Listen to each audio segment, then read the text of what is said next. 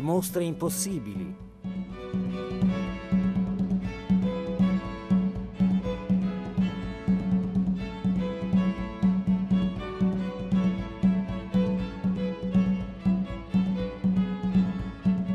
Mi chiamo Enrico Maria Dal Pozzolo, insegno storia dell'arte moderna all'Università di Verona e mi occupo principalmente di pittura italiana di età rinascimentale e barocca. E, oltre, come tutti i miei colleghi, a scrivere eh, studi specialistici, ho curato mostre su artisti come Giorgione, Lorenzo Lotto, su temi iconografici come la rappresentazione dei sentimenti nell'Italia del Cinquecento e anche storici come i rapporti tra l'Italia e l'Egitto tra età antica e moderna. Al momento eh, sono alle prese con eh, un impegno forse più grande di me, ossia la catalogazione completa delle opere di Lorenzo Lotto, questo grande maestro veneziano nato alla, verso il 1480, morto a Loreto nel 1556 a seguito di una vita molto strana, eh, con grandi successi eh, grandi contraddizioni, grandi amarezze e una fine davvero in solitudine, eh, in pace di Dio a Loreto. E un catalogo generale delle opere di Lotto evidentemente parte da una revisione biografica completa, ma anche eh, si fonda eh, sulle schede delle opere considerate originali di Lorenzo Lotto giunte fino a noi, le opere forse sue o forse no, una categoria che mm, possiamo definire di opere dubbie, dipinti rifiutati, cioè pubblicati come suoi ma non ritenuti tali dalla maggior parte della critica o perlomeno dall'autore del catalogo, dipinti perduti, menzionati dalle fonti storiche e dai documenti che non sono riconoscibili eh, in alcuno dei dipinti che eh, sono giunti fino a noi e anche opere eh, realizzate eh, copiando degli originali perduti. Paio di settimane fa mh, mi è arrivato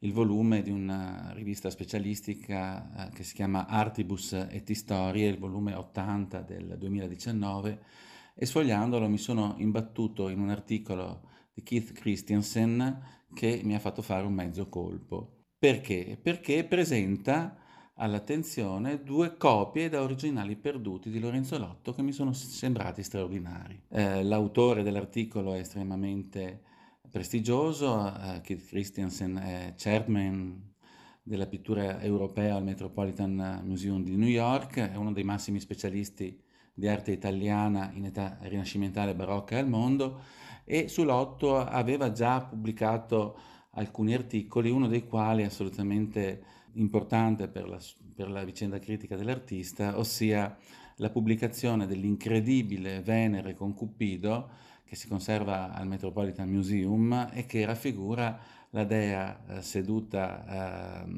a terra che sostiene una ghirlanda floreale, eh, probabilmente di mirto, attraverso la quale Cupido, suo figlio, con una incredibile precisione balistica, urina attraversando il cerchio della corona di mirto nella sua vulva. Quindi un quadro che è assolutamente atipico, soprattutto in un catalogo come quello di Lorenzo Lotto, caratterizzato dalla presenza di molti ritratti di molte opere religiose.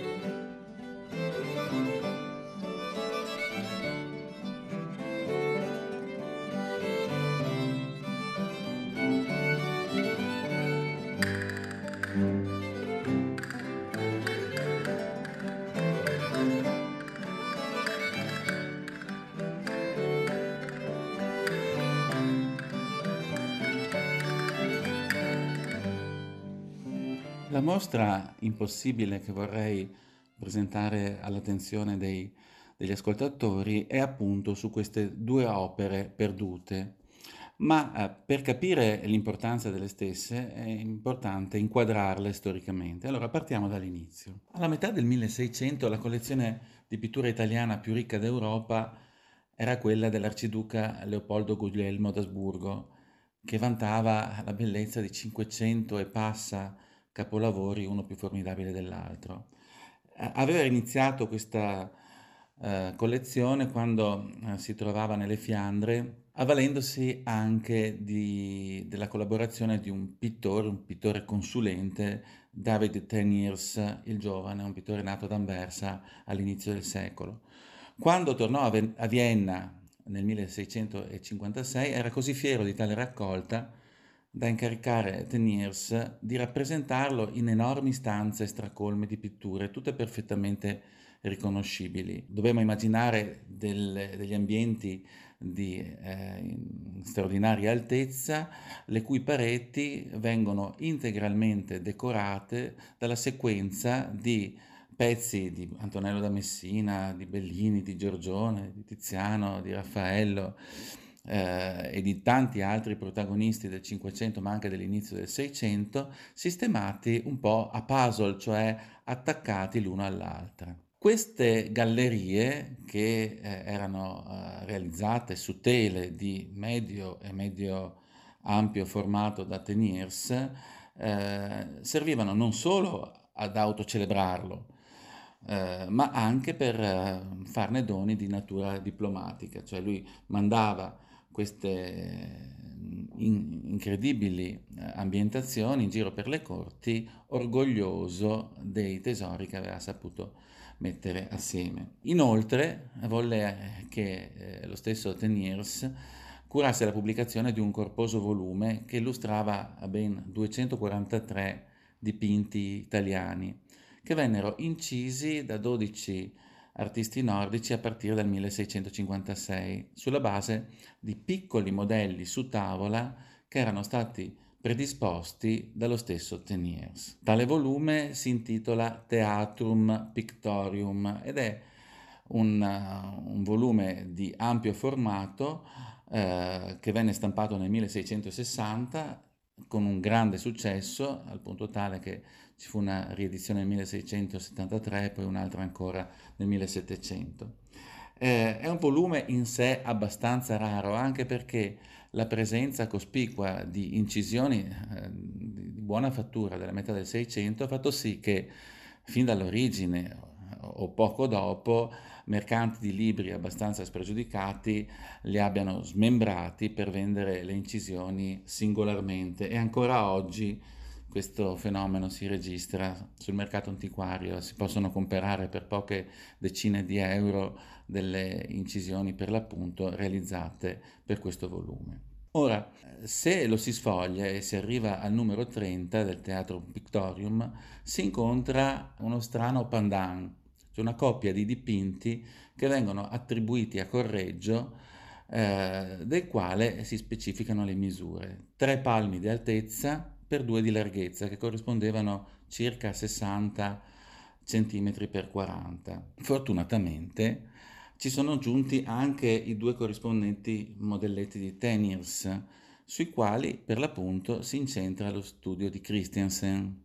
Quello relativo alla tavola 30 si conserva alla Johnson Collection di Filadelfia, mentre l'altro al Metropolitan Museum di New York. Ovviamente, essendo state copiate incidendole su lastre di rame, le due stampe presentano le immagini in maniera speculare, eh, rovesciata, ma è curioso riscontrare che in alcune delle grandi gallerie di Leopoldo realizzate da Teniers, quelle a cui facevo riferimento prima, tali pitture a volte compaiono nel, vers- nel verso corretto, ad esempio negli esemplari del Prado, del Museo Lazzaro Galdiano di Madrid, a Vienna e altre volte invece in quello delle stampe. È una cosa curiosa che non saprei bene spiegare. Comunque, sia nel volume, nel Teatrum Pictorium, sia anche in queste gallerie, si specifica continuamente l'attribuzione a Correggio, Antonio Allegri detto il Correggio, e ad esempio eh, in alcuni di questi dipinti ehm, di Teniers il nome di Correggio è iscritto anche sulla cornice. Uh, questa è la premessa per, uh, diciamo così, inquadrare la vicenda collezionistica di questi due perduti dipinti. Ma uh, dobbiamo fare un passo indietro. Perché? Perché come ricorda Christiansen, una svolta per il corretto inquadramento di questi dipinti si ebbe nel 2008 con la pubblicazione da parte di una abile ricercatrice d'archivio e storica dell'arte veneziana Rosella Lauber, in un saggio apparso sulla rivista Venezia 500, dell'inventario della quadreria di uno dei più importanti mercanti veneziani dell'inizio del Seicento.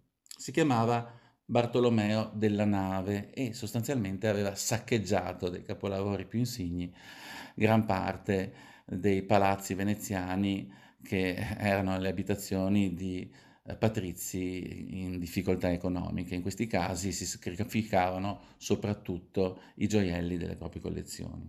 Il nucleo di opere messe insieme da Bartolomeo della Nave eh, viene venduto in Inghilterra nel 1637-38 circa, accompagnato da una lista di opere dalla quale si prende l'esistenza di ben quattro dipinti di Lorenzo Lotto all'interno del nucleo di Bartolomeo della Nave. Il numero 120 c'era una pietà perduta, ma di cui restano sia il modelletto di Teniers al Louvre sia la stampa relativa. Al numero 121 un ritratto di uomo bellissimo con una zattina d'oro in mano, cioè con una zampina di leone in mano, e il quadro è arrivato fino a noi si conserva al Kunsthistorisches Museum di Vienna, raffigura probabilmente eh, un gentiluomo bergamasco che si chiamava Leonino Brembate, questo è il motivo per cui tiene in mano una piccola zampa di leone. Al numero 122, e cito, la lascivia rappresentata in Venere, Marte e Tamore del medesimo lotto, e al numero 123 la fraude, cioè la frode, rappresentata in Circe, con un uomo dormiente, e Tamore, cioè Cupido, della medesima grandezza del dipinto precedente e si specifica appunto in questo inventario dello stesso lotto.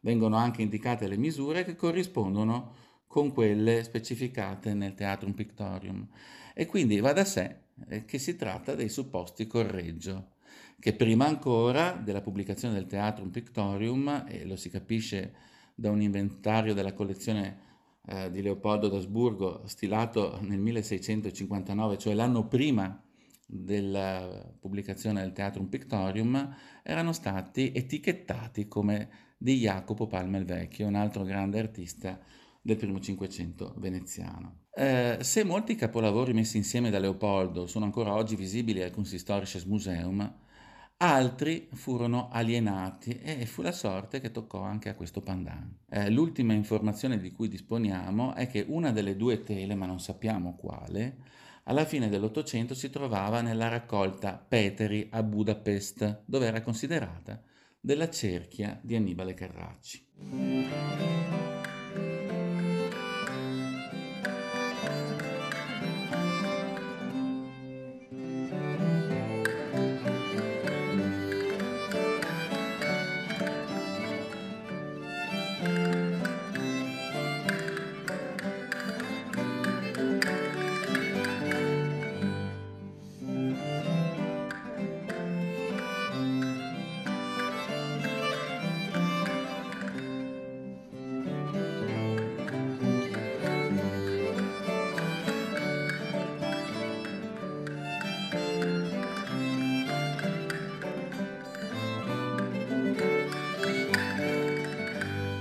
Scusate se sono un po' pedante, ma è bene eh, rimettere i tasselli di questa ricostruzione storica in un ordine corretto, perché eh, capirete quanto importante sia capire come Lorenzo Lotto aveva immaginato questi dipinti. Allora, come evidenziato anche da Jeremy Hood in un saggio sulla raccolta di Bartolomeo della Nave, pubblicato nel 2018 nell'ottantesimo volume della Walpole Society in Inghilterra, i due quadri componevano un continuum narrativo. Cosa significa continuum narrativo? Significa che raccontano due momenti essenziali della stessa storia. Nella tavola a Filadelfia cosa vediamo? Vediamo Venere in camera da letto, in attesa di Marte, che vi è condotto da Cupido, come appare chiaramente dalla finestra aperta. Dopo essersi lavata e profumata, la dea si stava pettinando quando una colomba si è posata di fronte allo specchio,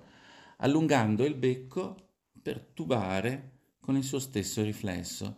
È un unicum iconografico assolutamente straordinario che evidentemente allude all'imminente connubio amoroso. Cosa vediamo nell'altro quadro? Vediamo Marte addormentato a letto, con la donna clamorosamente invecchiata. Dopo aver svolto alcune pratiche magiche utilizzando un volume posto a terra e vari oggetti vicino al volume, Venere cosa fa? Venere o la supposta Venere o la donna che comunque è protagonista di questa seconda scena, che certamente non è Circe come si indicava nel, nell'inventario di Bartolomeo della nave, ordina a Cupido di andare a colpire un nuovo possibile amante, visto che Marte è ormai crollato nel sonno, eh, manifestando un disinteresse sconcertante. Allora, secondo Christiansen, che immagina, ovviamente potete ben capire che si tratta di ipotesi, che due originali siano stati realizzati in un arco cronologico che va il 1525 e il 1542,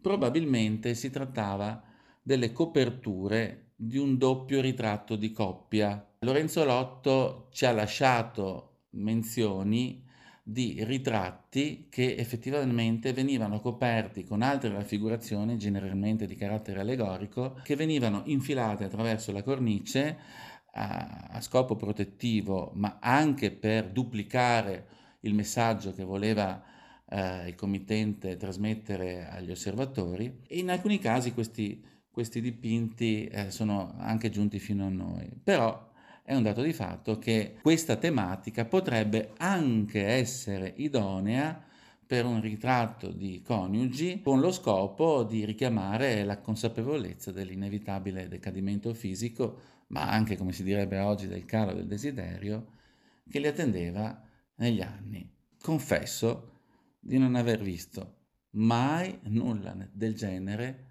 nella pittura italiana del primo Cinquecento. Sapere che due quadri di questo tipo sono stati realizzati prima del 1556 della morte dell'artista Loreto è a dir poco spiazzante. Se fosse giunto fino a noi e magari in buono stato, questo pandan avrebbe la stessa importanza storico-culturale dal mio punto di vista della strepitosa allegoria dell'amore e della frode di Bronzino alla National Gallery di Londra, uno dei quadri più insigni del grande museo britannico. Ma ciò che rende ancora più straordinarie e quasi incredibili queste due scene sono le ambientazioni e le nature morte, chiamiamole così, che vi sono rappresentate. Perché?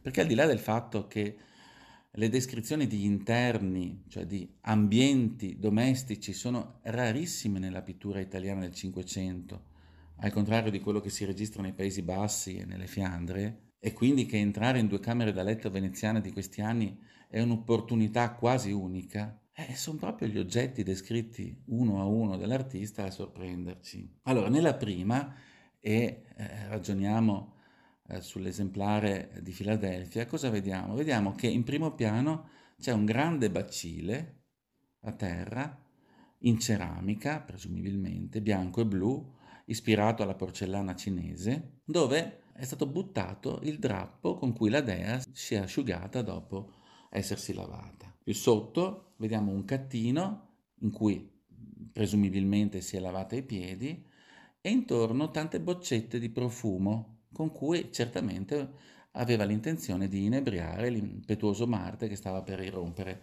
nella camera. È interessante che se noi avessimo uh, limitato la nostra analisi di questi dipinti perduti attraverso le stampe del Teatrum Pictorium, uh, non avremmo potuto stabilire con certezza che si trattava di contenitori trasparenti.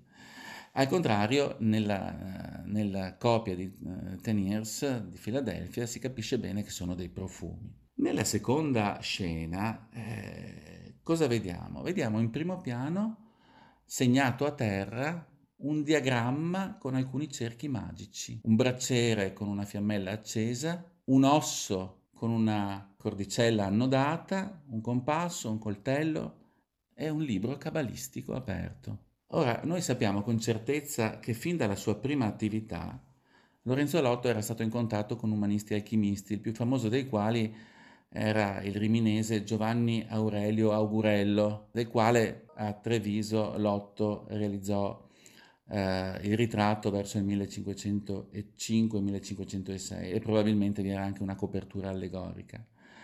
Eh, Augurello aveva scritto un componimento nel quale eh, raccontava la trasformazione della materia vile in oro, la crisopeia, eh, ed era stato un testo che aveva avuto grande successo in quel periodo, ma chiaramente è una figura che in qualche modo introduce alla cultura alchemica e per certi aspetti misteriosofica dell'artista.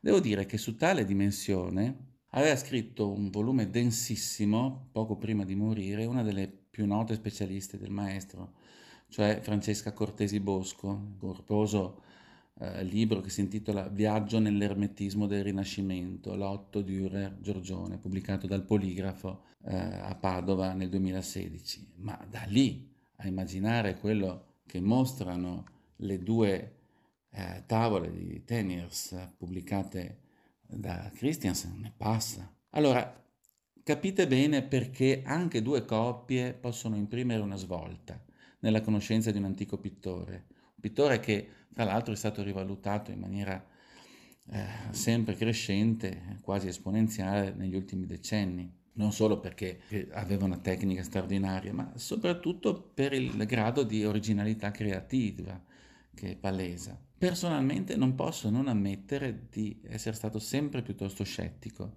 leggendo analisi di tipo alchemico e magico relative alla sua produzione.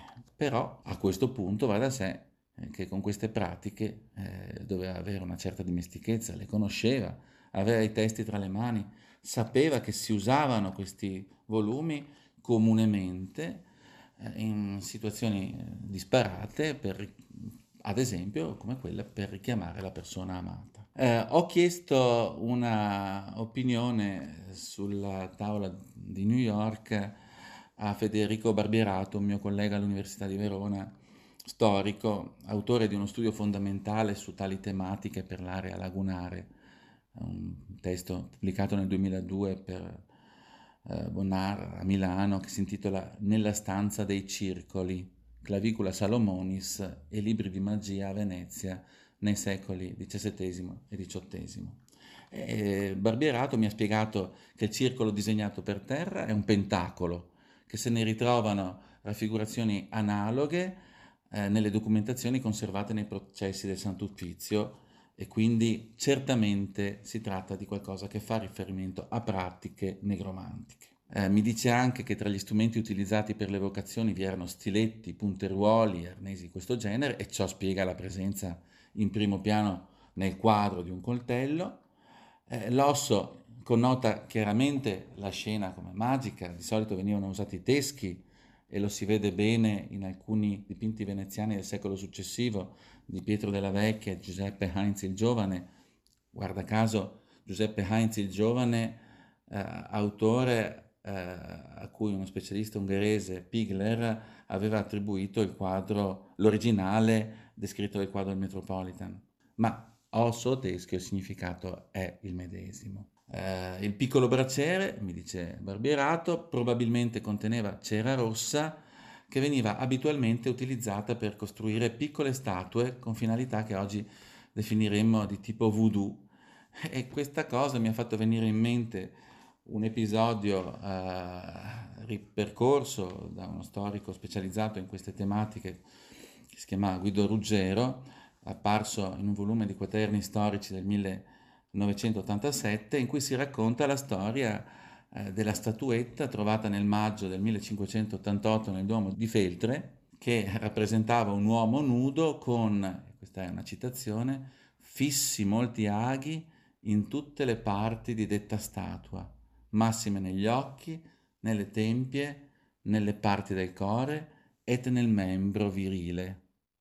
E così come dimostra Ruggero era stata confezionata da una certa Elena su consiglio di una fartucchiera per cercare di farsi sposare dall'amato che l'aveva lasciata. Ed è per questo che nel quadro di New York, quello con la donna anziana e il Marte addormentato dopo aver fatto il suo sortileggio, la donna sprona Cupido a utilizzare arco e freccia, sapendo bene che tutto quello che doveva fare per conseguire un nuovo amante lo aveva fatto. Ora sono davvero tantissimi gli interrogativi che ci si può porre di fronte a queste due invenzioni. La data di esecuzione degli originali? Anzitutto, non è facile sulla base di copie. Christiansen indicava un arco abbastanza ampio, eh, diciamo che eh, forse cadono tra il 1530 e il 1533. La committenza, l'effettiva funzione erano davvero coperture per ritratti, il richiamo alla produzione letteraria, però si entrerebbe in un campo abbastanza specialistico che non è il caso di richiamare. Però vorrei chiudere con un'ultima riflessione relativa al destino di questi dipinti. Ma sono veramente andati perduti? Non è che sulla parete di qualche casa o bottega, magari ungherese o di chissà dove, stanno appesi, magari sporchi, con l'attribuzione alla cerchia di Annibale Carracci e attendono di essere riconosciuti nella loro paternità. Se così fosse, ecco, io farei una piccola e strana, sorprendente esposizione con al centro questi due quadri recuperati.